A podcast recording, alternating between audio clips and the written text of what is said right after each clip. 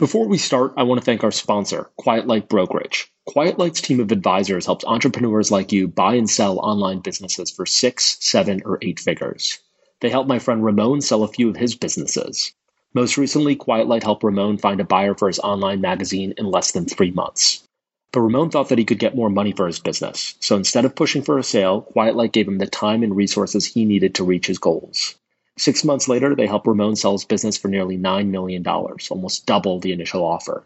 Want to figure out if your online business is sellable? Get Quiet Light Brokerage's free 25-point checklist at quietlightbrokerage.com slash myexit. This free tool will help you determine if your business is sellable and provide actionable steps to make it even more valuable. Get the free guide at quietlightbrokerage.com slash myexit. Okay, now on to the show. Okay, folks, welcome back to the third episode of Exit Strategy Podcast. We're here with one of my favorite founders. Her name's Kara, and she's the founder and CEO of Hint Water. Kara, thanks so much for doing this. Super excited to chat with you. Yeah, absolutely. Thanks for having me. I feel like you and I have met plenty of times in the past, but rarely have we had an opportunity to do like an in-depth one-on-one discussion. So really excited to do this. Yeah, me too. So just a quick background on the history of Hint Water. You guys started in 2005. Much like what you're drinking right now, you guys make a flavored water that's generally flavored with fruit. Um, the water is generally non-carbonated, although you have a carbonated version. There's no sugar, stevia, calories, artificial sweeteners in the water. Uh, does all of that sound right? Am I messing up what Hint Water is? No, that's absolutely right. We have over 20 flavors of our water. And then a few years ago, we came out with a carbonated version and then a caffeinated version of the product too. And so you started the business back in 2005 when you were making the switch from Diet Coke because you just didn't feel healthy drinking the 8 to 12 cans that you were drinking. Is that right? Yeah. I never realized this about myself, but I really just wasn't happy with where I was at from a health perspective. And I had gained a few pounds, but I had also developed really bad adult acne, which I had never even had as a kid. And I really felt like my energy levels were low too, and I couldn't really figure out what was going on. And I was at a time when I have four kids now, but I, I, had three kids at the time. So I was taking a little break from work. I had left AOL where I was running their e-commerce platform and I just, you know, was interviewing for jobs. We, my husband and I were redoing a house in San Francisco and I just took the time to kind of get in shape. And it's funny. I mean, I always tell people when I'm out speaking about sort of my background story, I really thought, I mean, I, I probably wouldn't have admitted it, but I really thought that my pathway to get healthy was just shopping at Whole Foods. Like if I went into Whole Foods and I sure. went shopping there, that I was good to go. I was like, I was going to be healthy. And then I was like, yeah. okay, well, I'm not really getting any healthier. Things aren't really changing for me. And I had been an athlete growing up. I was a gymnast and I knew how to train. And so I thought, okay, I'm really going to start working out and training and continuing to shop at and buy better for you products. But then nothing was still working. And so I, I ended up going to a few different doctors who basically said, look, you're probably having too many cupcakes and that's why you're gaining all this weight and that's why you're having this problem with your skin or hormones or you've had babies too close to one another and none of it really made sense to me. So your response wasn't like the cupcakes are from Whole Foods though? Yeah. okay. No, I, I said, no, that's not really what's going on. So at that yeah. point, I really started to take a closer look and maybe one of the doctors said, Hey, keep a diary of everything that you're eating and everything that you're doing. And I don't even think I really counted my diet soda consumption because I didn't really think of it as food. I really viewed it as just like something else that I'm doing and there's nothing wrong with it. So why count it? But then one day I was looking at the label on, you know, was Diet Coke was my favorite. The Pepsi people love me because I always talk about Diet Coke and sort of my yeah, problem with Diet sure. Coke, not my problem with Diet Pepsi. and Pepsi. I realized how many ingredients it had and so many of the ingredients I just didn't really even understand. And so I thought, I don't know, maybe I'll just put it to the side for now and just see what happens, but not really thinking that there would be any dramatic change. And I swapped out my diet sodas for plain water. And at that point, I really realized that things were getting better. My energy levels were coming back. My skin was better and I was losing weight. And in two and a half weeks, it was a pretty dismal two and a half weeks. Like I felt like I had a really bad case of the flu. I just didn't feel right. And I now look back on it as detox. Like I didn't call Sure. it that then, but I was really getting off of at that time it was Splenda and NutraSweet and some of the other sweeteners that were going into these diet drinks that I was drinking. And I had lost 24 pounds in two and a half weeks. My skin had cleared up. My energy levels were back.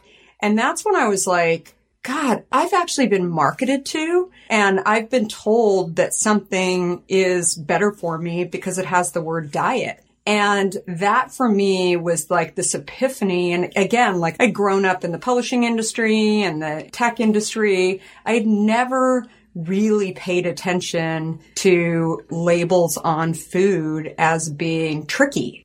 So at that point, you know, I was kind of living my life and let, you know, another six months passed and, you know, I kept losing weight. I sort of went through a period wondering if I was actually really sick because I was losing weight so much faster.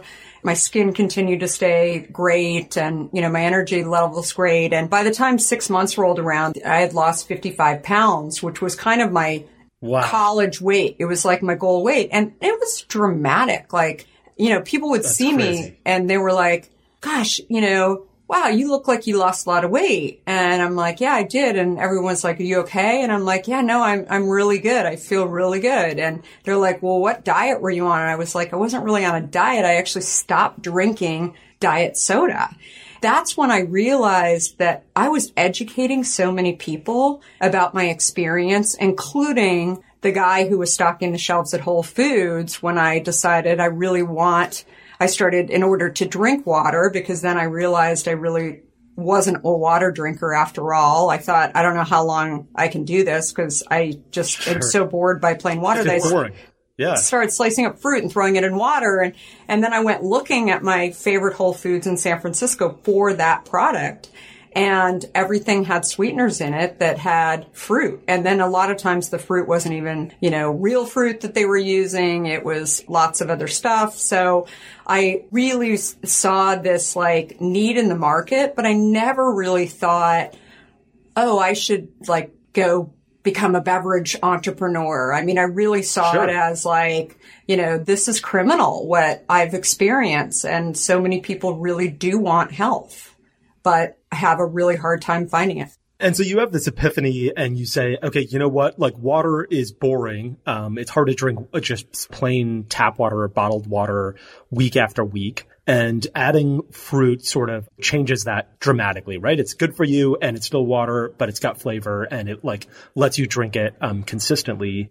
So you start this business. How do you make it the first year? Like, do you go to third party manufacturers and say, Hey, I'm interested in making hint water? Or are you making it at home? I'm always curious. Like, are you cutting up fruit? Is a third party manufacturer doing that? Like, how do you guys make this stuff? So initially, I mean, I was making it at home and literally cutting up fruit and throwing it in water. And then what I realized pretty quickly, I don't know if anyone's ever sliced up fruit and thrown it into a pitcher, but you know, even if you put that in the refrigerator, what you need to do from a bacteria standpoint, you can't leave it out on the counter for too long. But it's sort of, I used to say it would get like smeggy looking, like it would have the water or the fruit would actually get sort of soft. It would just like the pulp would be sort of funky after a while and it just wouldn't taste as good. So I started to try and figure out like why was that? And then what I realized is that if we actually took the skins and oils of the fruit and created our own extracts and then dropped a few of those into the water, then we could actually still be using fruit but oftentimes we're using the rind. So people, like we just recently came out with a lime or a lemon flavor and people were asking us for years, like, why don't you have a lemon flavor? It's really odd. And because Yeah. a lot of times we're actually using the skins and most of the time we're using the skins and oils. And so it would almost taste like the lemon naturally has like a, you know, it can taste almost like a turpentine, almost like a furniture polish, like sort of smell to it naturally. Yeah. And so again, it was trying to figure out exactly how we could do that in the right way, that it wasn't like reminding people of that. I mean, same with cherry. I mean, cherry so often reminds people of bad cherry medicine, cough medicine that they used to take as a kid. And that was the same thing. It was like, we just wanted to make sure. And again, we're not using sugars or, or diet or any type of stevia or diet sweeteners in it too. So there's not a whole lot to hide behind.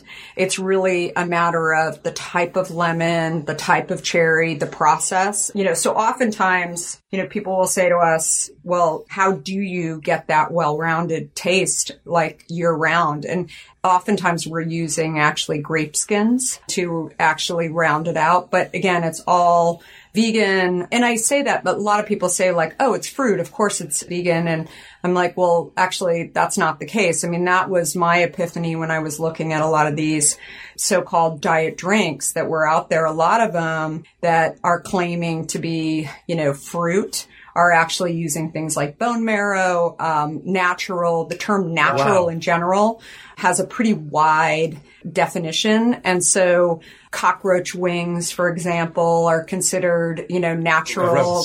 They're oftentimes used for food coloring, uh, the red color in particular. Wow. I always tell people that, you know, even bone marrow, like even if you are okay with eating bone marrow at a French restaurant, a lot of people think that, you know, the fact that they're actually drinking bone marrow and some of their drinks is kind of, you know, gross. And the fact that we're not actually calling that out in all sure drinks is just not Yeah, that okay, is criminal. Right? It's yeah, criminal. Yeah, that's criminal. Yeah, I'd be okay eating chocolate covered cockroach wings once in my life, but I'd want to know what I was eating. If there were cockroach wings in, you know, a blow pop because it was red, I'd want to know that before I put it in my mouth. Like that type of transparency seems like it should be table stakes these days in the food and beverage industry. Yeah. And also bone marrow. I mean, certainly, yeah. That's one where, you know, more and more we're seeing people not that they're vegetarians, right? Or, or vegan. And sure, it's sure. like there's some mainstream drinks that are out there that they've thought they've been drinking for years that actually have that. For me, that was, uh, really kind of, I probably spent close to a year actually trying to figure out. We looked at a lot of flavor houses because I had run into, I was trying to find a co-packer to actually bottle it and we kept getting pointed to all these flavor houses. And that's the challenge that we couldn't actually, I mean, this was 15 years ago. We couldn't really figure out what was in all of these flavors and a lot of the flavors just were not as real as we wanted them to be. So that was when we started creating our own. And so can you talk to me a little bit about what it looks like today at your co-packer today or your bottling facility? Do they have like the rinds of lemons and pineapples and grapes and skins and oils? Does that happen in a third party facility? How does that work? I'm always amazed at businesses like yours, um, not only because the drink is so spectacular, yeah. but just like making it. You know, I'm reading this book about McDonald's and they're talking about how they perfected the French fry. And for a while they were like, okay, we got to make sure we get the oil right and the time right. And then it turns out that like that's not the only thing that matters because if you throw cold potatoes into an oil, it's very different than if you throw warm potatoes. Totally. And then it matters in terms of like the sugar and starch that's already in the potatoes. They ultimately had to go back all the way to the manufacturer manufacture of like the potato in Idaho in order to make a consistent French fry. For a product like yours, you're talking about rinds and oils of like lemons and grapefruits and grapes. Is your co-packer doing that? Are they like getting these rinds and sort of mixing it with water? What does that operational complexity look like? We have a third party that just works for us that creates that for us. So they do have that. Wow. But we have multiple co-packers. We are only gotcha. distributing in the US today, but we send that into our co-packers. Gotcha. Yeah. Are there any like crazy stats there? I looked at something about Panda Express and they're like, we use 30,000 pounds of chicken every X number of days or something to that effect. Are you like, oh my God, we're one of the largest consumers of grapefruit skins in the country? I don't think we, I mean, we use such a tiny amount. I mean, in every bottle, there's only like two to three drops oh, wow. of the oil. And so I wouldn't actually say that, you know, we were like a major sure. producer of it. I mean, what's really interesting about it, people always ask us, like, do you use organic fruit? And we try to use organic whenever we can, but the key thing for us is no pesticides. And what I always tell people about organic fruit, when you go into these co-packers and our original co-packing plant that we used was, uh, and still use it every once in a while is that they also do, they're on an apple orchard. So they have, you know, lots of apples and they do other people's products that send fruit sure. in. And I'm just amazed at how much fruit that actually gets produced into juices that actually has mold on it. Yeah. It's a problem. And so we don't want, that's sort of another reason why we really want to produce our own flavors too, because we have a lot more control over that and being able to see that we're getting what we're getting that doesn't have the mold on it. But just in terms of complexity, I mean, we make it easy to uh, drink our water and it looks pretty simple on the outside. The truth is, is it's not that simple because of temperatures oh, uh, yeah. and, and everything else about it. You and I have talked as, as founders. I mean, there's all these founder stories that uh, I actually my book is coming out in October that really dives into a lot of these nightmare stories along the way, you know, of creating not just hint but just sort of like other stuff from AOL and sort of my yeah. I was in the early days of CNN. I mean, just sort of a lifeline a little bit and what I've learned along the way, but What's interesting, we produced the first non-alcoholic water company that didn't have, with fruit in it, that didn't have preservatives in it. For me, I really just didn't trust the word preservative when I first started. You know, I couldn't. Sure. It can mean anything. It's like natural. Right. I kept asking the question. I'd go to these co-packers and I kept asking the question like, well, why do we need preservatives? And they're like, because in order to have a shelf life to go be on the shelf at Target, you need to have extended shelf life. Otherwise, you're not going to be able to grow this company. And so there was a point probably a year into being in Whole Foods. We were in probably a little over half the country and we almost just shut the company down because we just couldn't figure out how to do it. And you know, my husband, Theo, who's our yeah. chief operating officer, I mean, I really give him full credit. I mean, we literally thought we had tried aseptic packaging and, and really just we're looking at all different ways to ultimately do this. And then finally, I remember him getting up in the middle of the night and I heard him out in the kitchen really trying to figure this out. And I said, what are you doing? And he was like, you know, I'm just trying to figure out if we can use heat. But it's tricky because of the sugars and you don't want to turn the fruit and I always tell people just in layman's terms, it's like a cooked carrot versus a raw carrot or a raw, raw strawberry versus a cooked strawberry. Yeah. Very different type of thing. And so you have to be very careful with it. And so it's not a straight shot of heat. There's actually ups and downs along the way in order to make sure that that doesn't change. And so when I talk about like, this is a product that is not easy. I mean, it's probably the biggest reason why companies have had a hard time replicating it over the years because it takes time and it's an artisan product that is really priced as a mainstream product for anyone to enjoy.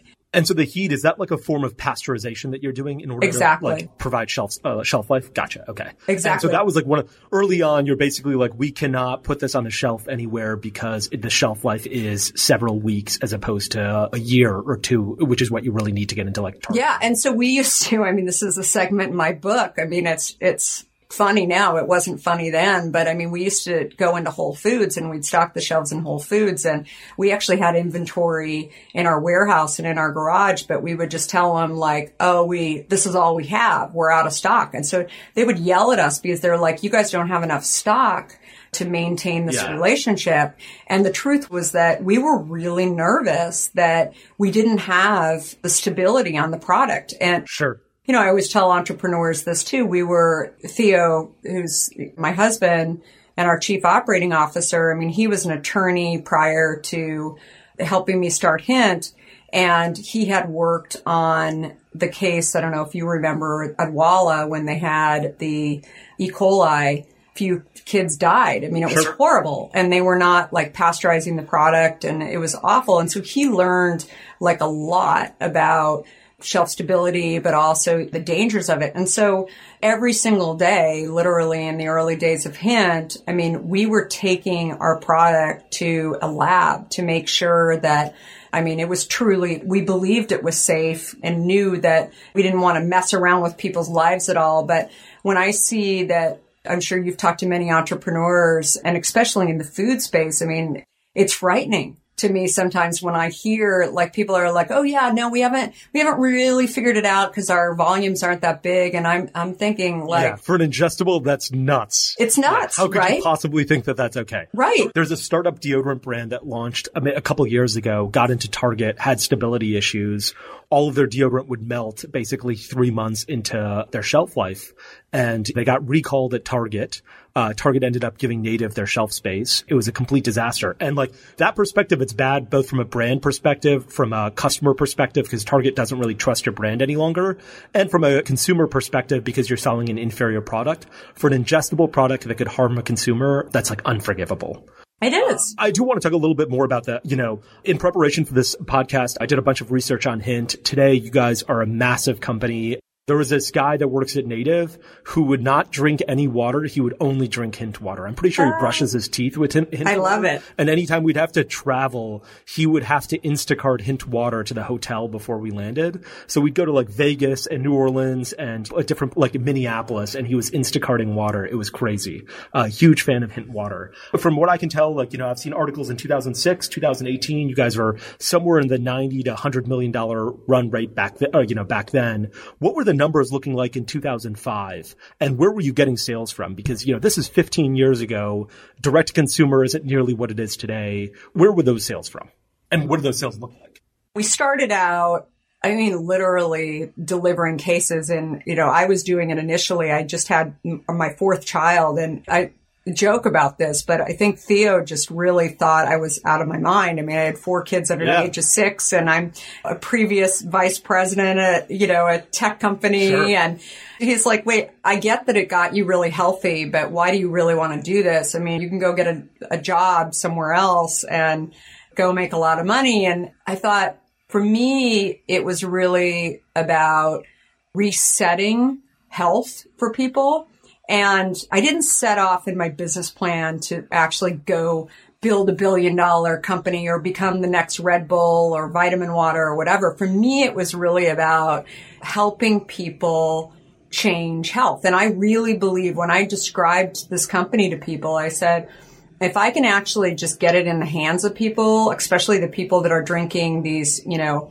flavored waters or vitamin waters or diet sodas or even full-fledged sugar sodas and get them to drink our product, maybe they'll eventually get to water. Maybe they'll never get to plain water ever, but like we could actually change health in the world and in our little area or whatever. That did not only mean, you know, helping people to, like we were hearing early on that this was, you know, and I saw it myself helping me lose weight, but it was also, you know, type 2 diabetes at that time was probably 2% of the population. I mean, it's upwards of 45% yeah. of the population just in the US have type 2 diabetes or prediabetes and heart disease and lots of other things. So I thought, that, how do I get it in the hands of people? And so when we initially went into Whole Foods, I mean, that was the first retailer and around the Bay Area, went into some others. I was actually interviewing, sort of like not seriously interviewing, but had a few conversations with this guy, Omid Kordestani, who was at Google at the time, and he worked with my husband at Netscape. And so Omid was talking to me about a job at Google and, you know, he was really nice and kept upping the salary that he was talking to me about. And after a while, I was just like, you know what, Omid, it's really nice and I consider you a friend yeah, and Theo likes you a lot. Yeah. But uh, for me, it's not about an offer right now. It's about, I don't really want to commute down to Palo Alto and Mountain View. I really yeah. want to stay up in the Bay Area, but then I just want to go and do this and see if I can actually help lots of people. And so that was a major turning point for Hint because Omid said to me, somewhat joking, but he was like, Oh, do you have a sample of this product? And I pulled it out of my bag and he was like, of course you have a sample of the product. And yeah.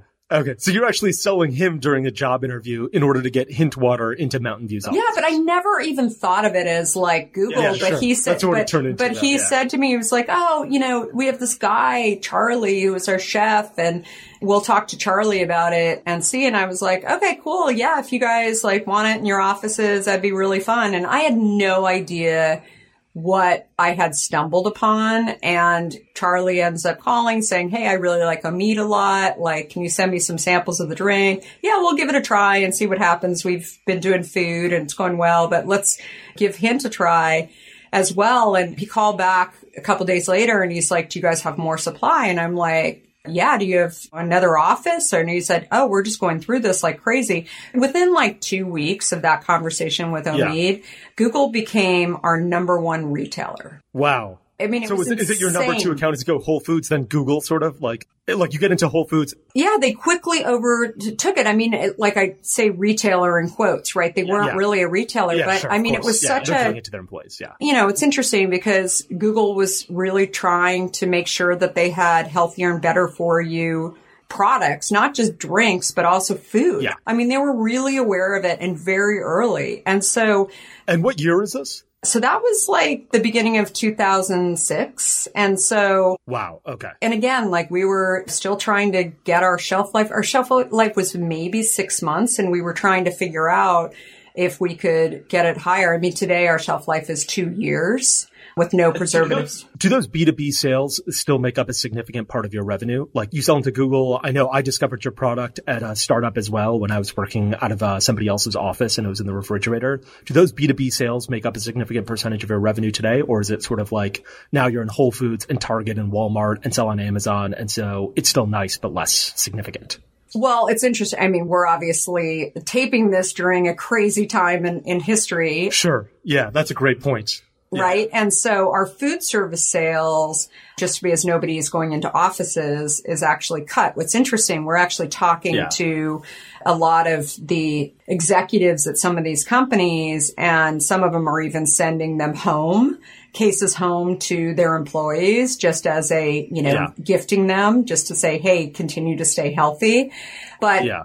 food service has really been, I mean, the sort of corporate food service has been massive for us. Started with the tech companies in Silicon Valley that just really embraced this. And then they would embrace us and then they would go into their local store and say, Hey, do you guys and look have for hint? the product? Yeah. Yeah. That's great. What a great like flywheel effect. Yeah, no, and I always tell entrepreneurs too, it's like, it wasn't strategic that we, I said, God, if I can just go get Google or I can go get Facebook. I mean, I remember, you know, Sheryl Sandberg's assistant when she left Google and she went to Facebook and she called me and said, Hey, you know, would you guys deliver to this company Facebook? And they were still in Palo Alto at the time. And so I was yeah. like, sure, you know, no problem. I had, that's crazy. Yeah.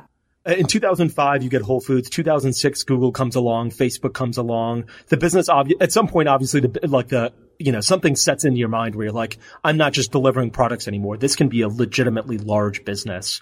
At what point did you raise money compared to most of the startups that I speak with in San Francisco that have not been ar- around for 15 years? It's pretty recently. Like their first check won't be more than five or six years ago. When did you guys first raise money in the life cycle of your business? So I think it was early 2007. We sort of did this a little bit differently. I mean, maybe to some extent, I think uh, you very similar where we really thought early on that I still wanted to have like dinner with my friends and not have them asking yeah. me like how, you know, how's the business going? Sure. Right. And so sure.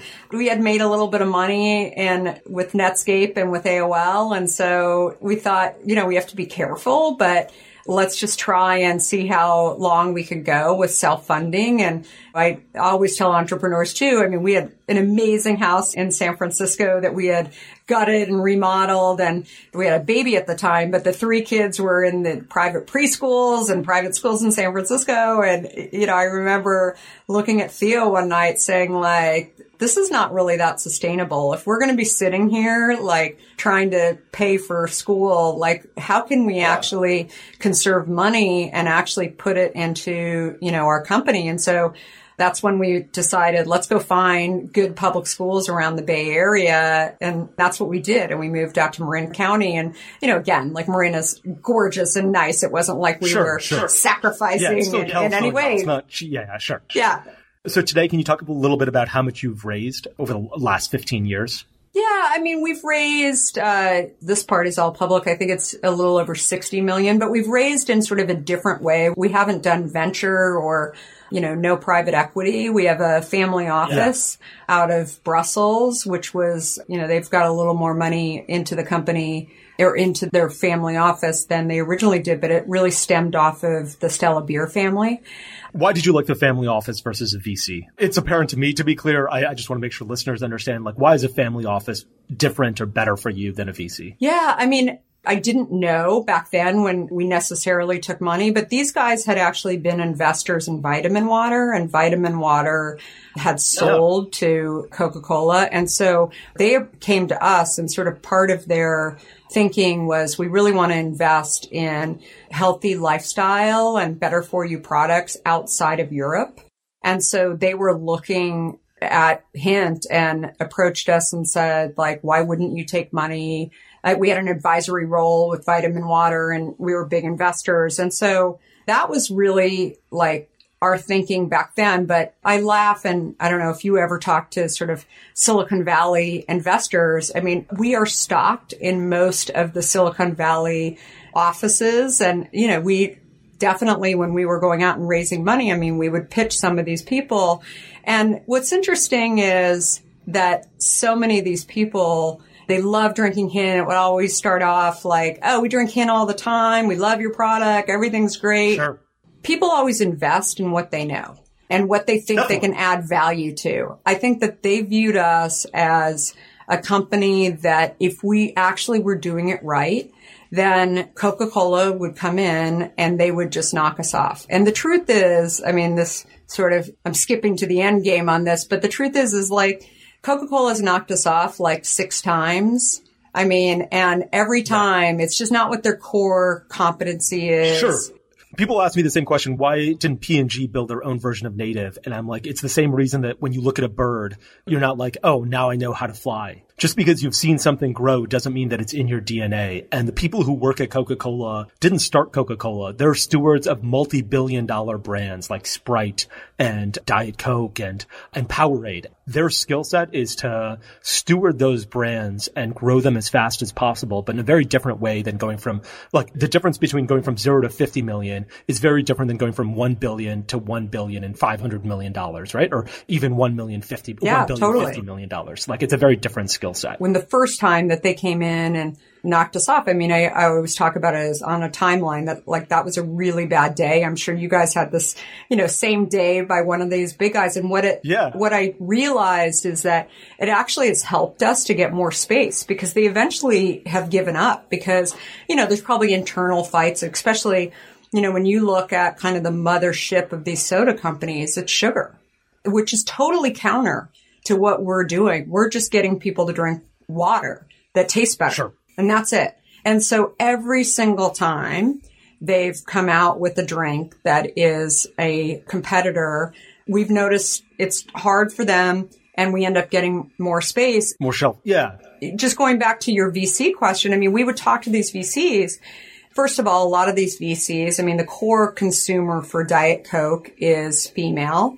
And it's no surprise. There's a lot of VCs that are not female, and especially 12, 13 years ago when I was pitching. So I'd be in there talking about my Diet Coke addiction and they would look at me like, well, that wasn't really addiction, was it? And I was like, oh no, it was. It was real. Like, sure. It was yeah. right up there with like cigarette addiction or like it was on like the same timeline and they're sure. like, really? Like people actually have that? And again, it was just not what they knew. And so they would still keep ordering cases and cases of hint to consume. In fact, some VCs have told me that they won't invest in, in tech companies unless they have hint in the office because they really, really believe that they understand what their employees need to stay healthy. I mean, crazy stories like that along the wow, way. That's nuts. But yeah, um, I mean, they just wouldn't end up investing. And so we ended up going a different route and just raising from a lot of individuals. So we have over a hundred sure. investors in the company and uh, people who are yeah. really so John. Legend is on your cap table. I think my brother actually, in Yeah. all uh, transparency, is also on your cap table. I want to fast forward a little bit to today. Yeah. You know, I- I've heard you talk a lot about forty percent of your business is online now versus brick and mortar, which is crazy because I think it's like um, I, I want to talk to you a little bit about shipping costs uh, later on in this conversation and how you sort of manage those because you know shipping water is not an easy thing to do. But let's talk a little like um, you know, forty percent of it is online, sixty percent is in brick and mortar stores. Can you talk a little bit about the brick and mortar stores that you're in right now? Yeah, I we've started in in sort of the specialty store market, which is like Yeah. the you know Whole Foods and Sprouts and some of the local ones, and then went into conventional grocery. I think where we really had the toughest challenge in conventional grocery was with you know we just didn't have the bandwidth and the people that the big soda companies have. And so we would just get knocked off the shelf and we wouldn't have Yeah. the slotting fees and lots of stuff was going on. I think that's where we really started to realize not only from a revenue standpoint, but also from a, you know, it just wasn't as challenging to compete inside of these tech firms. And then lots of other, it wasn't just Silicon Valley, but lots of offices in New York were cropping up that were extensions of Silicon Valley or, or LA or whatever. And so we started getting into more and more and then companies that wanted to be like Facebook and Google and recruit people, like they would end up putting us in. So, you know, we became pretty giant in those companies. And then we finally got into Target a few years ago in a pretty decent sized way.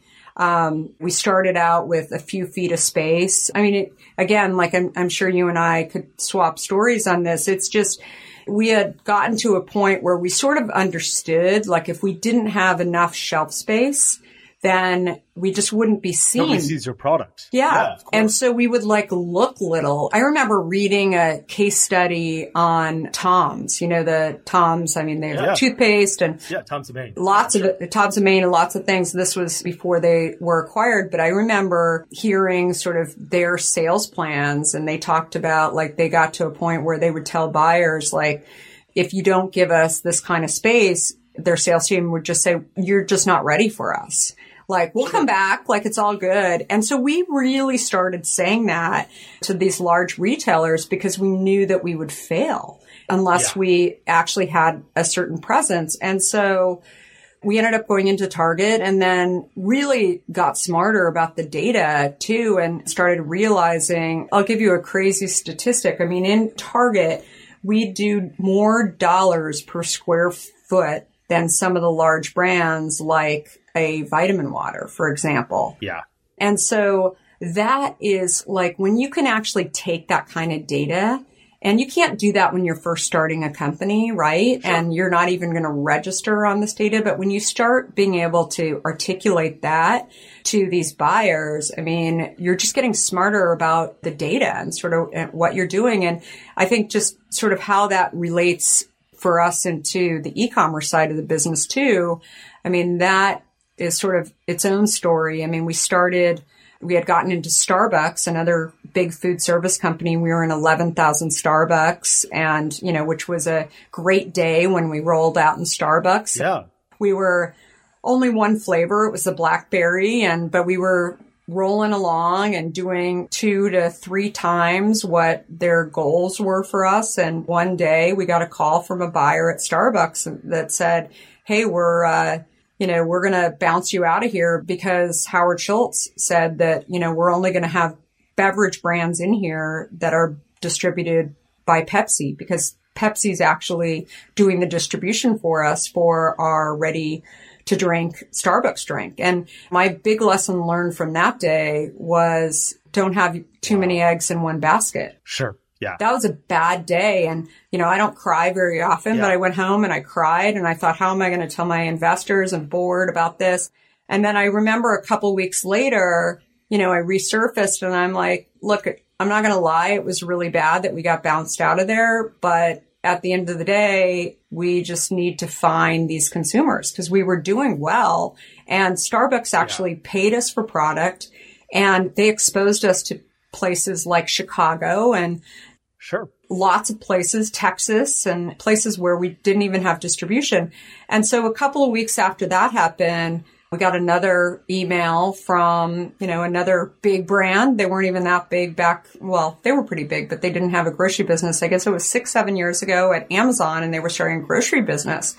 And I took the email and I said, tell me about this grocery business. And I had dealt with Jeff Bezos in the early days when he was just a book, you know, retailer when I was running yeah. AOL's business. And I really believed that I didn't know if I really believed I, I wasn't sure whether or not this was a serious business because I thought Amazon gets into little businesses and sometimes you hear about them and sometimes you don't. And I wasn't sure whether or not they could be serious in, in the grocery business because of weight and all kinds of issues. I thought, I don't know, maybe they have it figured out because they're doing books and those are pretty heavy. But I had a lot of Blackberry Hint in the warehouse that was supposed to be yeah you know, going to Starbucks. Starbucks. And so I said, and you sold it to Amazon instead. I sold it to Amazon. And so that was the only flavor that we had on yeah. Amazon. And then very quickly they told us like, you guys are one of the number one products in grocery. But in addition to that, what we're seeing is that, you know, this goes back to the data side of the story.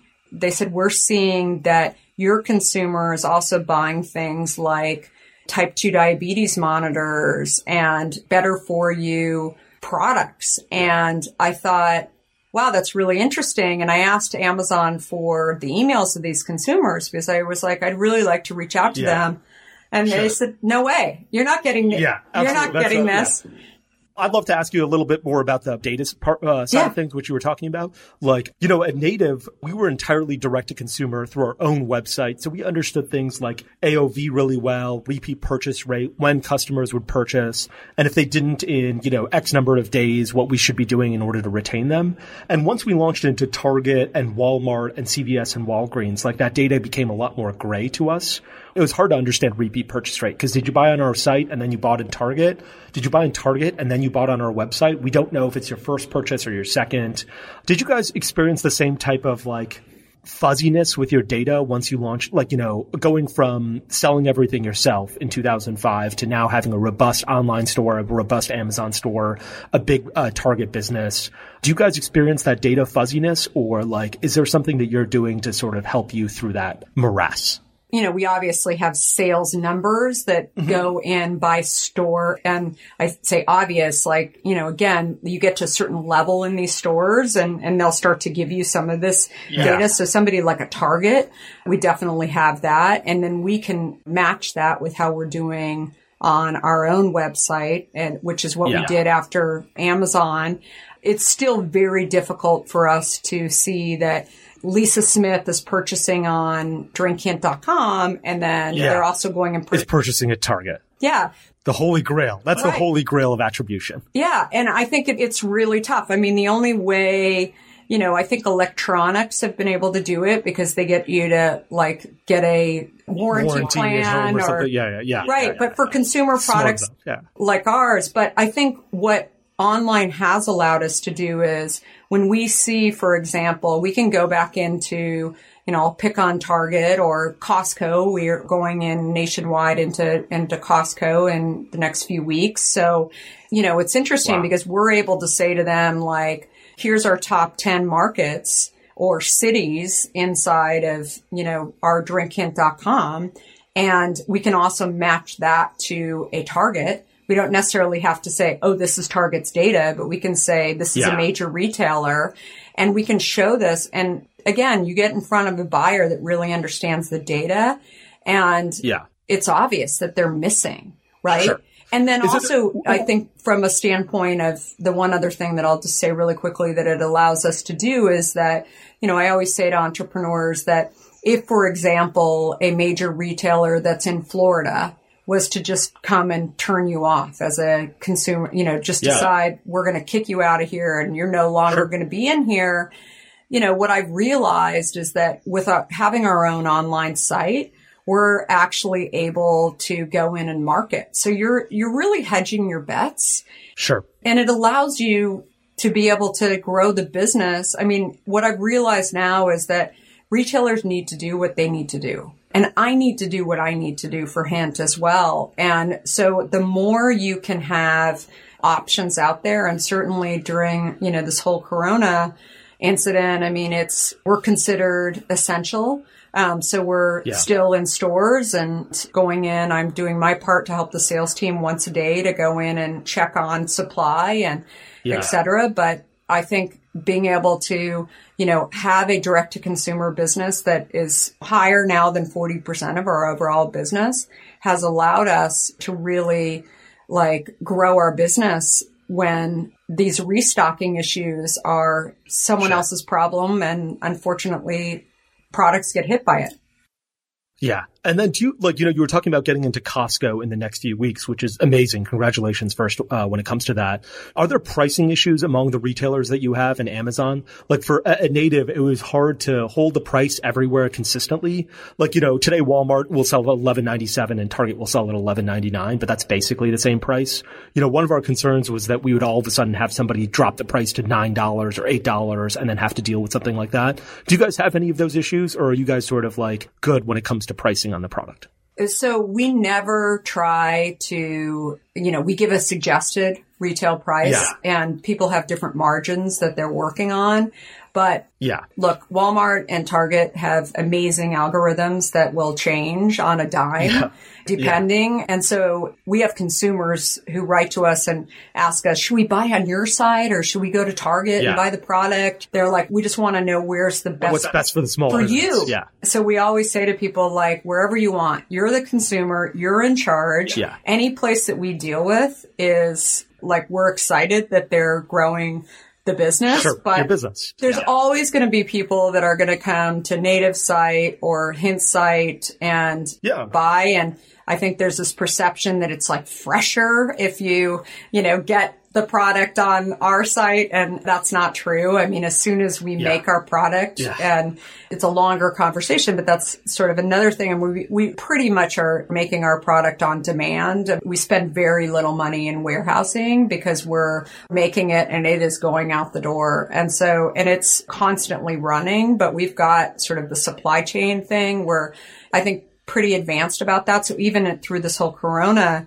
situation, you know, I saw early on, probably a week before people were even talking about sort of these hoarding issues and out of stock issues. I said to our sales team, like, this whole auto replenishment thing is not working at many, yeah. many stores that I've been into. And, sure. you know, the response I got back from our team was like, well, they keep telling us that they're on auto replenishment. We also have a product where, depending on how much space we have in stores, if people come in and buy 10 bottles, of hint, which is common, they'll wipe out the shelf. The shelf. Yeah, and it's gone. Crazy. And so it's supposed to match with registered data to say like, oh, you've got to automatically reorder it. But they stores had never seen anything like this, not just for Hint, but for like other products. And so they just couldn't keep up with it. So we went around to all of the buyers of all of our companies that we work with, and we said, look, there's definitely an auto replenishment product and somewhere in here, but we're not going to try and figure this out. And we don't expect you to go figure this out if you want to like order from us directly, we've got trucks that will truck our product right into you. And I'd say over 50% of the people that we deal with just said, yeah, let's do that. Even if it's just for yeah. a couple of truckloads to catch us up, that's fine. But yeah. again, like the number of shelves that I look at now and that are just empty. I think we just watch it really carefully and people are like, how did you know that? And I said, I just, I don't know. I, I've watched it and it's what great founders and CEOs need to do. Sure. You need to really understand like, why is this happening? And I'm sure once everybody gets back to work and goes back into an office. And, you know, I'm sure the number one thing that a lot of these grocery retailers are going to do is figure out this auto replenishment thing because it's a mess. You know, it's yeah, broken. Absolutely. And I don't know who owns those companies and those softwares, but they're not perfect. Sure. Would love to shift the conversation really quickly to marketing. I have a couple questions here. Uh, one, have you guys had a booth at Expo West in the past? And I'm pretty certain you have, or you've been to Expo West. Like, oh yeah. Do you find those types of events uh, helpful to your business to like network with buyers? Like I'm sure there are a lot of people who are listening who are going to be starting food service businesses or who are in the food or beverage industry who may not want to spend the money it takes to get into Expo West. Did you find that to be helpful when you were growing Hint? Yeah, for sure. I mean, our first show was at Fancy Food in New York. Yeah. And a few weeks after we actually put the first bottle on the shelf at Whole Foods. I mean, I literally got the worst space possible in in New York, and I had no idea. You know, I had been to some tech booths, but I just thought I mean, it happened so last minute. I literally like brought my own table in and set it up. And it was just, I mean, it was super bare bones. And we had yeah. every buyer from Whole Foods lining up. So I always tell, you know, entrepreneurs too, it, it's like sometimes when you actually look pretty scrappy, but you have a great product. Yeah they're going to come by you and they'll recognize that you're authentic and real. And I laugh now because I had no idea what UNFI was and some of these distributors. Yeah. I had sort of seen Sysco trucks around, but I had never, you know, really figured that whole world out. So that was our first. And then I would say a couple years later, uh, Expo West, which is in Anaheim every year. I mean, that's a great show. And I think the one on the East Coast has been a okay show as well. But the yeah. real big one, yeah, we've been doing it for 14 years. And unlike some brands, I mean, some brands like actually write orders there at the shows. That's never really been our purpose and our goal. I mean, we use these trade shows not only to get with buyers, but also to really understand what else is going on in the marketplace from a marketing standpoint yeah. and just talk to other people there. And, and now it's gotten to a point where, you know, it's just a time. Like, we have over 200 people in the company now. And so for us, we actually try and staff our booth with people that don't get to work the trade show booths. Like we don't hire the booth babes or whatever you want to call it to come sure, in. Sure. You know, yeah, you do, have, yeah Right. We get our team in there, you know, who just like love being there and they're passionate about, about the product. Yeah, yeah, yeah. You know, I've always heard things like when you're sampling at Costco, for instance, you can either get the Costco employees to hand out samples, in which case you'll barely move any product. But if you put your own team member there who's really excited about a product like Hint Water, they will go through uh, samples really quickly and go through sales much faster because they have somebody who's authentic and believes in the brand and passionate as opposed to someone who's like, you know, one of those people who is just handing out a tiny sample and it's like, go on your way. They actually know the brand. And when a consumer asks about it, they can respond to a ton, ton of questions. I've also noticed that you, like this year, you guys had a Super Bowl commercial. Yeah. It was, it Can was you talk crazy. a little bit about that? Like, you know, yeah, that is insane. I would love to like understand how that sort of came about. I've certainly seen the commercial where, you know, somebody's talking about how they really enjoy blackberry and they've got blackberry on their face and somebody else licks it off their face and they're like, the hint water flavored, the blackberry flavored hint water tastes more like blackberries than real blackberry. Can you tell me about how that came about? Can you tell me a little bit about costs and stuff as well? I think everybody's always curious about Super Bowl commercials and yeah. how, like whether they're extravagant or not. Would love to hear the background about that. Yeah, so I mean, it was a pretty crazy story. We had started to do some TV and just running remnants, you know, ads. So we shot three commercials actually in the fall, and two of them we had running, and we were running just for about eight weeks on just various, like some news channels. So some people had seen it and then some sort of overnight stuff. We were just sort of testing it. And, and then we were also not only testing the brand commercial, but we were also, there's a tweaked version that is direct to consumer. So you could actually, you know, you get an offer and doing all of that. Yeah. So we had this one ad that was sitting there and I don't know, it's a crazy story. One Sunday, so I was at CNN for a couple of years, way, way back. And I had just run into a woman that worked with me at CNN who's now, you know, pretty high level at NBC and just happened to see her at a conference and her name's Laura and I was chatting with her and I don't know, one Sunday I just was like, I should just text her and just ask her, you know, I knew it was on Fox and I should just ask her who's like,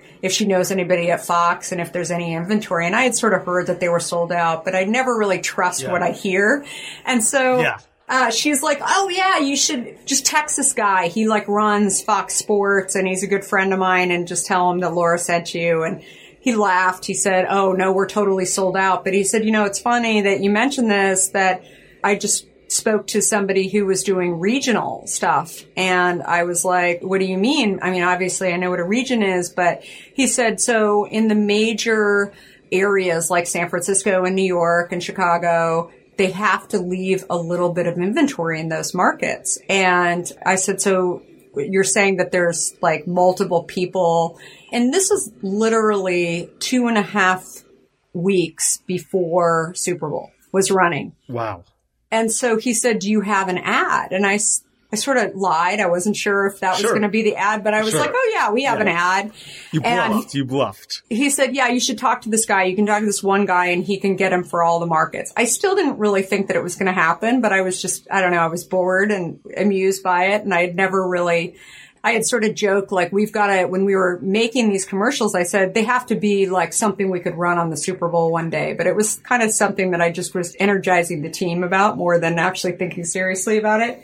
And so the guy reached out to me and I was like, Okay, so the Super Bowl is in less than two weeks and you have inventory in all of these markets. And Yeah. he said, yeah, in every market I have inventory left. I was like, so what do we have to do? And he said, well, your ad has to be like traffic through not only the NFL or, and not only Fox, but also the NFL. And so, you know, a couple days here, a couple days there. And so the response back from my team was like, this thing, there's no way. I mean, you're just dreaming. This is going to be like five million. Like, I'm like, we already have the ad. Like, it, it'll be fine. You know, Yeah. the founder just saying like, it's going to be great. Everything's going to be fine. Yeah, but sure. it was still, I was getting shot down by everybody in the company. They were like, there's just no way that this is happening. And so then 10 days before, I guess 11 days before the Super Bowl, I resurfaced it and I said, we should really go back and do this. And I said to my CMO, I was like, go back and just say to the guy, like, give him a lowball offer.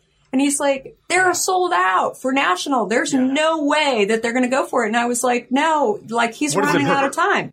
Right. So one week before, Friday before, and I said, this whole thing has to be trafficked by the NFL or else they're going to be giving th- these spots away to their own advertisers by Tuesday morning. It has to. So at five o'clock Friday, turn in our bid on this and let's see what happens. I mean, I have to tell you, I mean, we ended up getting the overall plan was less than 50%. I mean, we got 80% of the country for less than a million bucks. 80% of the country in terms of that saw the ad for less than a million dollars on a Super Bowl commercial. And it was a 30 second spot or a 15 second spot. It was a 30. What was crazy Wow. is that what they said to us is it will run sometime during the Super Bowl.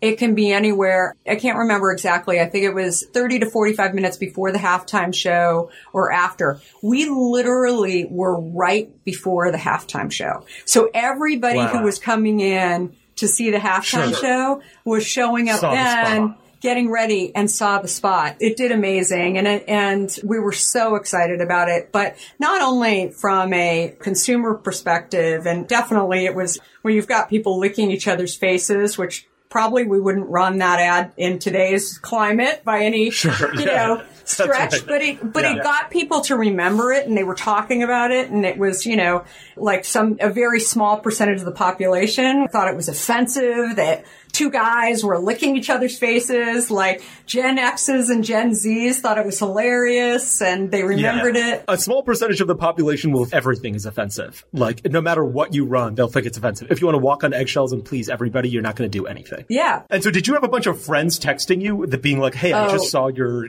like uh, company on the super on a Super Bowl ad"? I have never said this about my cell phone. Like my cell phone, I think I had over 400 texts Wow. Like from all over the country, just like, oh my God, oh my God. And I think that that was the thing too, that what I was going to say is it wasn't just consumers, but it was also people in the industry noticing it was investors. It was lots of people. Uh, Oh, and most important was our employees, like the excitement that they were getting all these texts saying, Oh my gosh, Sure. there's this big soda, ad, you know, Pepsi's doing it and Coca-Cola's doing it and everybody's doing it. But then all of a sudden, Sure. the little underdog shows up, you know, with the, with the That's ad. great. That's a, that's an amazing story. People were so excited. But again, I think it's just, you know, never lose your scrappiness, no matter how big you get. And, you know, I think my curiosity and also just my previous life of sort of understanding like what is trafficking an ad and it just like stuff like that. It just takes time. And we knew it was going to clear, but we just like we were, we were playing against the clock and the guy that we were dealing with like knew it. And I just said like, is your manager just freaking out right now that you have these open at this open house? and he's like kinda like can we get this done Yeah, and yeah. I was like yeah, we'll you get took advantage done of the leverage that you had. That's Yeah. fantastic. so it was fun So, so we've talked about like some of your incredible marketing successes. It sounds like the Super Bowl ad was fantastic. You've had a bunch of successes at like the trade shows that you've gone to in terms of getting in front of buyers. Can you talk about any like tough marketing failures that you've had? You know, at Native, we had a bunch of marketing failures where we tried to buy really large podcasts or we tried to buy our way into places and it just failed spectacularly where we'd spend tens of thousands of dollars and it just didn't work out. We also had that when we tried like, you know, I remember the first like couple months that I launched the business, we lost thousands of dollars trying to buy Google ads because we thought that that's what you were supposed to do. You know, I'm sure there's going to be a lot of people who are listening to this podcast who aren't nearly at the level of uh, scale that you're at, but want to realize that you're also a human being and want to realize that, you know, there's failures along the way. Were there any like failures from a marketing perspective that you had in the last 15 years that you can talk about? Yeah, I mean, I would say a couple of things to that. First, I was in advertising before, so I, I sort of always had this theory that unless we could really get the frequency, that it wasn't worth it. So we never really like went out and bought one billboard because I just thought Yeah. like Yeah. one billboard, it just It's not going to do anything. Right. It's just wasting money if we're just doing one thing. And so I think that we've always believed like buy a chunk in an area and Yeah. do it right or just don't do it at all. And that's sort of been our theory too, that, you know, just not only from marketing brand standpoint, but also from a distribution standpoint, we've also just believed like if we can't actually do well in a store or in a market, like we shouldn't be there. And I think it's the same sort of philosophy for like, don't be afraid to take your time, which is sort of not what everybody would say. I mean, we've had so many brands that have said, no, you gotta get across the US, you gotta get into Kroger, you gotta get into Publix, like Costco, fast, fast, fast. And so many of those companies aren't here anymore because they just spent too fast, right? So if you don't have the money to go into those markets and really do it right, I mean, my best advice would be just do the markets that you can be really good at well, period Yeah. right? And like slow that growth. But I would say even I'm just thinking about Facebook. I mean, Facebook is sort of the conversation for all D2C brands, right? And Yeah. figuring that out. I think it's really, you know, again, don't put all your eggs in one basket, right? And I think you have to figure out constantly how do you continue to grow and go back to your list and get the existing buyers to keep buying until you find the right time to ultimately get Facebook to be at a point where your cost of customer acquisition isn't crazy. So I think that that's the key thing. A lot of people say to us, like, why are you on Amazon, but you're also, you know, on your direct to consumer site? There's a value to us of being able to have a name that we can go back and market to and have a subscription service and uh, all of those things. So it's not one Yeah, launch surveys to understand what AOV looks like and repeat purchase rate looks like. Um, that's crazy that people would ask you that. There's clearly value in you sort of having your own direct channel with consumers. Yeah, totally. I think about, and I talk about in my book, the whole Starbucks situation. I mean, it was clearly distribution. I mean, they were selling millions of dollars to multi-millions of Yeah. dollars of product every year. But for us, it really was a marketing play where they were getting us into all kinds of, you know, there's a Starbucks on every corner, right? And there Yeah. every couple of blocks. And so we were visible in so many places. And then when they turned us off, I really viewed that as a failure for a lot of different reasons, including I blamed myself for not like having too much into that relationship. I mean, they were clearly buying. We weren't writing them large, you know, slotting fee checks or anything like Yeah. that. But I still had a lot of inventory and there was a lot of risk with that. you know, what I've learned to do though too is not be so hard on yourself and create all this anxiety Yeah. around the fact that, you know, in some ways you failed, in some ways you tried. I think instead figure out like, what was the good? I'm a huge believer that in fact, when we went into Amazon, uh, the guy who was the buyer reached out and said, Oh, I get your product all the time at Starbucks. And so if we were not in Starbucks, You wouldn't be in Amazon. we wouldn't be in Amazon. We Yeah, wouldn't have started our own direct business What a great story. Yeah, yeah. right? So sometimes it just takes a minute to actually, I'm sure the Google story for you and sort of feeling like, oh, like I made a mistake there or whatever. If you sit back for a minute and you actually just say like, what did I learn? You know, I got that much smarter about how I do my buys for this next one where I save money. And again, like sometimes you have to connect a bunch of different dots to actually, and sometimes it takes time to figure that stuff out. But I just don't really view life in general as failing as much as it's teaching me that I can do better on the next front. And maybe that also is telling an audience that here's what I learned along the way. I mean, and these are the lessons. Maybe it's, you know, I'm giving back to other people to learn from my mistake, my failure, Yeah. whatever. Yeah. I'm a huge believer that that's such an important piece of this as well. And, you know, you make the best decision based on the best information that you have.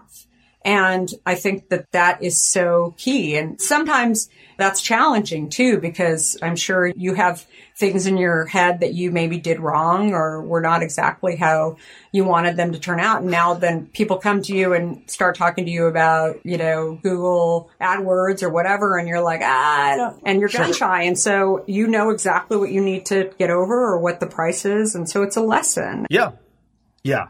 Uh, initially, when we were talking about marketing, you were talking about billboards and how you didn't want to buy one billboard, and there was like a frequency that you thought was really important in order to get consumers to sort of resonate with the brand or think about it.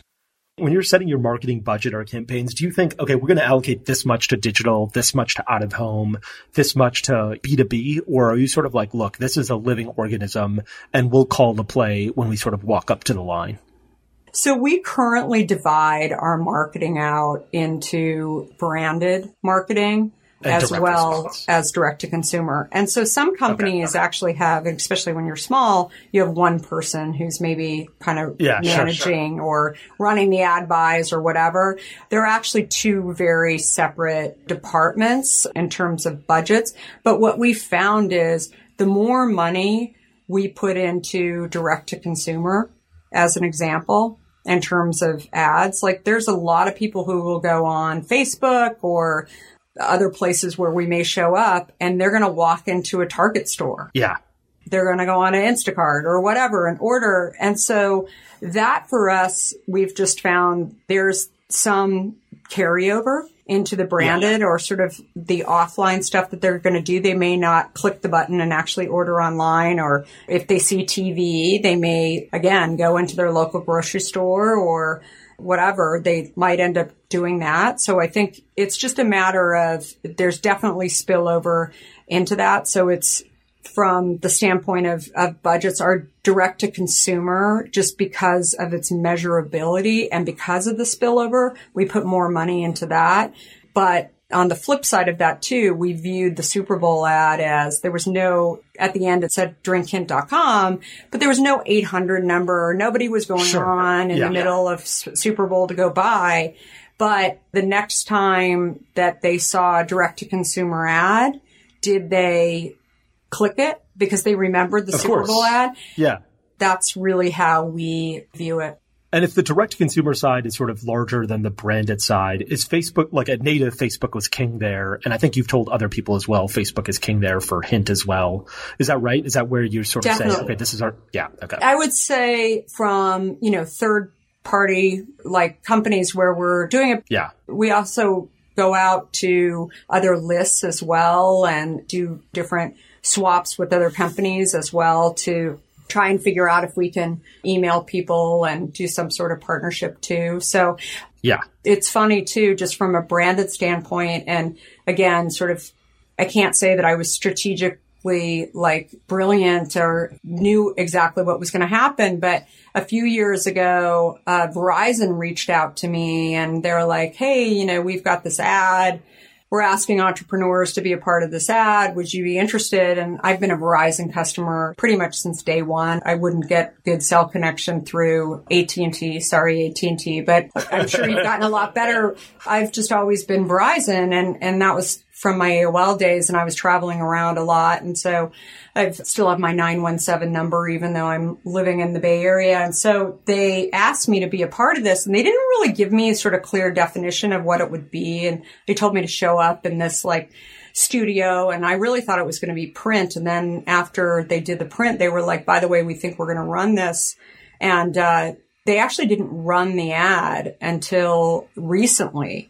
And so it's running on CNN like a lot right now. By some miracle, they were just talking to me just like you and I were talking. And by some miracle, yeah. I had a quote that they picked up on, which is part of the Verizon ad. And it said, we don't have to be together to work together. And so that has become a Verizon like quote. And it says Kara Goldin, founder and CEO of Hint. But the number every time that Verizon ad runs, people go on to our site. Yeah, yeah. They go on our site. It doesn't say drinkhint.com. It's sure. very subtle. And then the exact same thing happened with a company called NetSuite.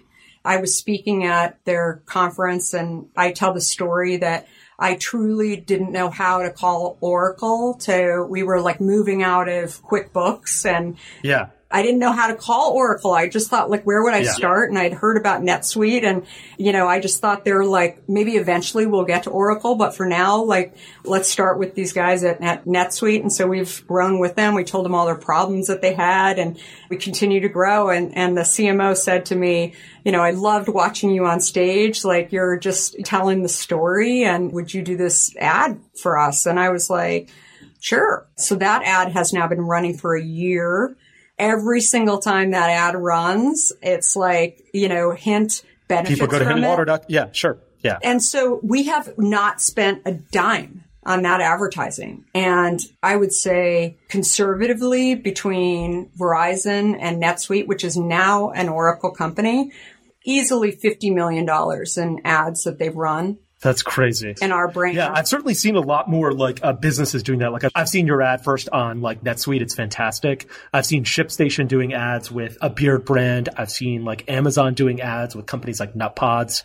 It's really amazing to see these large businesses sort of lean into that. I feel like it all started with American Express a long time ago. So yeah. leaning in and talking. And I've done some for American Express too. I mean, I think like that's the other yeah. thing that I've learned. I've done for some of their direct mail pieces. I haven't done a television commercial for them, but I think like that's the other thing that I say to entrepreneurs. It's like none of those were intentional partnerships, but they're authentic and they're real. And I think that, you know, when you're out, that's why I always tell entrepreneurs like the sooner you can get out and actually tell your story too. And that doesn't mean like necessarily talking to press outlets about it. I mean, maybe it does, but also actually speaking and whether that's whatever the hustle or startup sure, grind sure. or whatever you go, sure. it, you go and speak at some of these conferences and you start telling your story about like we initially funded the company with our American Express card and thank God we had like good credit.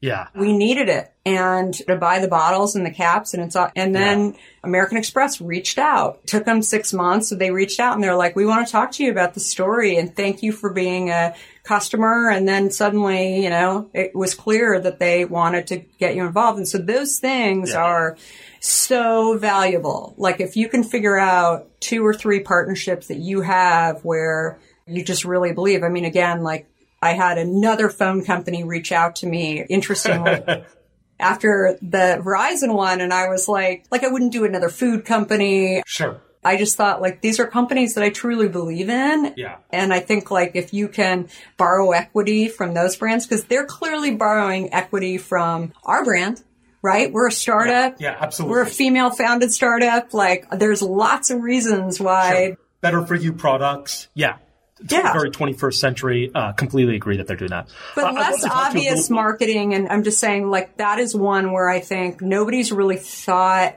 we value those relationships.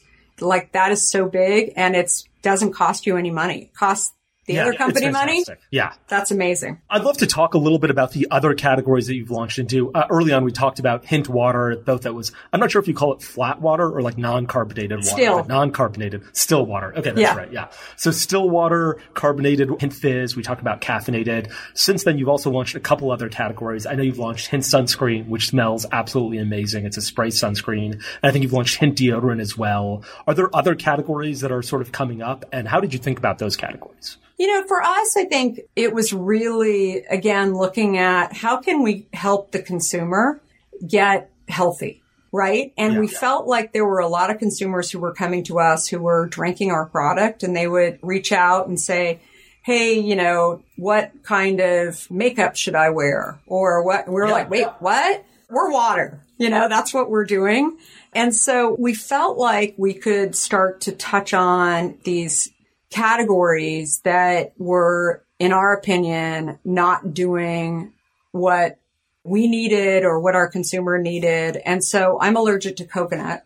A lot of the, you know, natural deodorants that are out there have coconut Sure. in Yeah. them. And so for me, like I was totally on board with the concept of a natural deodorant, but I wanted something that didn't have coconut Free in of it. coconut oil. Right. Yeah. And so that was something that, you know, I just started to play around with it at home. And then I just thought, huh, this is really interesting. And then, you know, for us too, it's primarily sold online. I mean, we're, we're on Amazon as well as on drinkhint.com. But for us, it's really helped us to kind of understand this consumer a little bit more and what more they would be interested in as well. I mean, we and I think the same is true with the sunscreen. I mean, sunscreen was way harder than I actually thought of when we embarked on it. I mean, you need FDA approval. You're like, Yeah. I mean, we're using the same essences that we're using in in the water for the sunscreen, which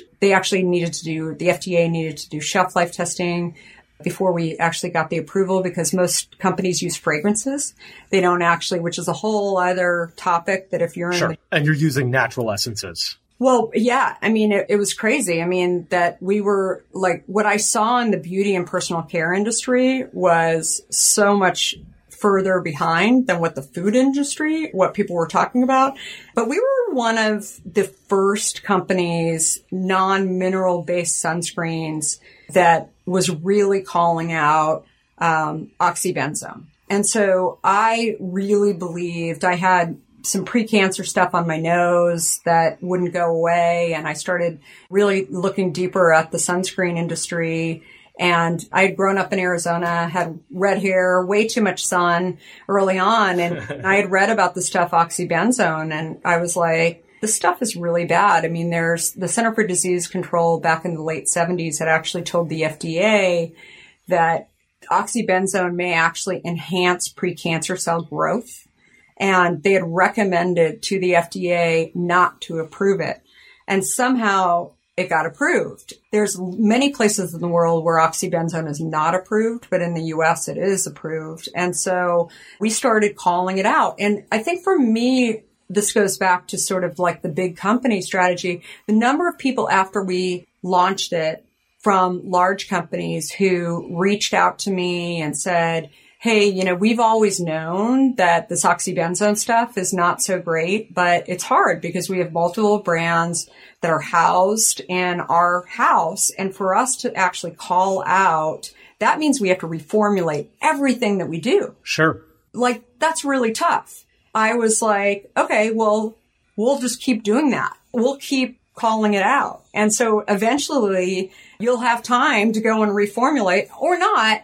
And it'll, and we'll just have more runway to just go and build this company. Sure. That's the thing that I also realized that I had done with Hint Water, which was we really focused on ingredients and the ingredient was sweetener, right? Back then. Yeah. And then you start to look at the rest of the product and, you know, all the great stuff around it. But I, I think it's no different for products too. And more and more, I think people are looking at their products. It's not just about being organic or not organic. It's really about people are getting smart about ingredients. And Definitely. I think I was speaking to a, on an interview earlier this morning and I was talking about the world today and what is the biggest thing that I've noticed. And I think that for the last few weeks since we've been in shelter in place, I mean, the number of conversations that I've had with people, not only friends of mine, but also business colleagues around health. Like people are realizing that health is like such a key thing and everything, right? It's everything. Yeah. And I think that people are trying to, you know, make sure that they're getting their exercise every day, but then also eating right and eating well. And I have not heard this conversation like everywhere where I go, like I'm hearing it now. I mean, people yeah, yeah. are just so focused on it which is great. I think that's absolutely true. And I think you're right. And I think like we'll have that conversation a lot more when the COVID crisis sort of dies down, because right now I think it's a struggle in order to make sure your fridge is stocked and in a way that, you know, where you can get food in a easy, healthy, safe way. And I think it'll, once it becomes easy again, it'll be a lot more important to people other beverage companies that have sort of crossed this Rubicon and gotten into personal care. I'm trying to think of other beverage companies that have launched personal care products. Uh, do you know of any? You know, I feel like vitamin water way back when did, I mean, chapsticks. We had always had like a great lip balm or chapstick or whatever you want to call it. I don't really know, I know of any others that really crossed over. I mean, I think like the challenge, of course, is that the soda companies, like, I mean, we are today the largest independent non-alcoholic beverage in the country that doesn't have a relationship with Coke, Pepsi or Dr. Pepper Snapple. Yeah. So yeah. I think like a lot of companies and a lot of founders that I've talked to, I mean, they could not figure out to do what we've done nationwide without the trucks, the Coke trucks or the Pepsi trucks. Absolutely. No question about it. Beyond 10 million. Sunscreens are hard. Beverages are harder. I mean, beverages are, when you go into major markets, in addition to the Sysco's and the UNFIs and all the rest of it, you have to have a DSD network that is going into these stores every day that makes sure that your shelves aren't wiped out. And if you don't know that now, if you're starting a beverage, like you learn it really quickly, whether or not sure, you're sure. focused on, you know, the 7-Elevens of the world or whatever. You cannot rely on the stores, no matter what category they're in, whether it's club or whatever. You have to have teams of people that are in those stores and actually helping to build out case stacks and merchandise and make sure that your reorders or you'll fail. And so that's why yeah. the teams are bigger. It's just what ends up happening. And so I think when I look at these other categories too, it's probably tougher to build the sunscreen. And we really haven't put a whole lot of marketing into any of those yeah, either. Yeah. I mean, we're really sort of in the infancy stages of it. But I think it doesn't take any more people to do yeah. it. I mean, we've got like a small group inside internally that can focus on it because it's not as high touch as beverages need to be. So do you think people haven't done it as much in the past because they're afraid of like Coke it doesn't want to buy a deodorant business or a chapstick business? Or do you think that they're afraid of dilution of brand? Or do you think they just haven't had the right story? They haven't been focused on ingredients? Or do you think it's just because, you know, people haven't thought of it or have, haven't had the bandwidth? Like, is there a reason that it hasn't done the past for? You know, I think there's definitely people who have said, you know, you're starting these categories and, you know, the soda companies like won't like that when they're looking at yeah. you to buy. But I think there's two things that I would say. Number one, my goal is not to figure out like how to get my company perfect so that a sure, sure. Pepsi will buy us. We have built a standalone company that is now profitable, that has grown every single year for the last yeah, yeah. 15 Incredible. years. I mean, we have built this really solid company. And I think in addition to that, we have a direct to consumer business that is I don't think there's any other company in our space that is doing what we're doing offline as well as online. And I think soon people are, these large brands are going to figure out that Hint is a brand name that can stretch across multiple categories. I mean, I would love yeah. to do a home product, not necessarily yeah. to go, you know, super broad on it, but just to actually figure out, I'm all about consumer permission too. And yeah.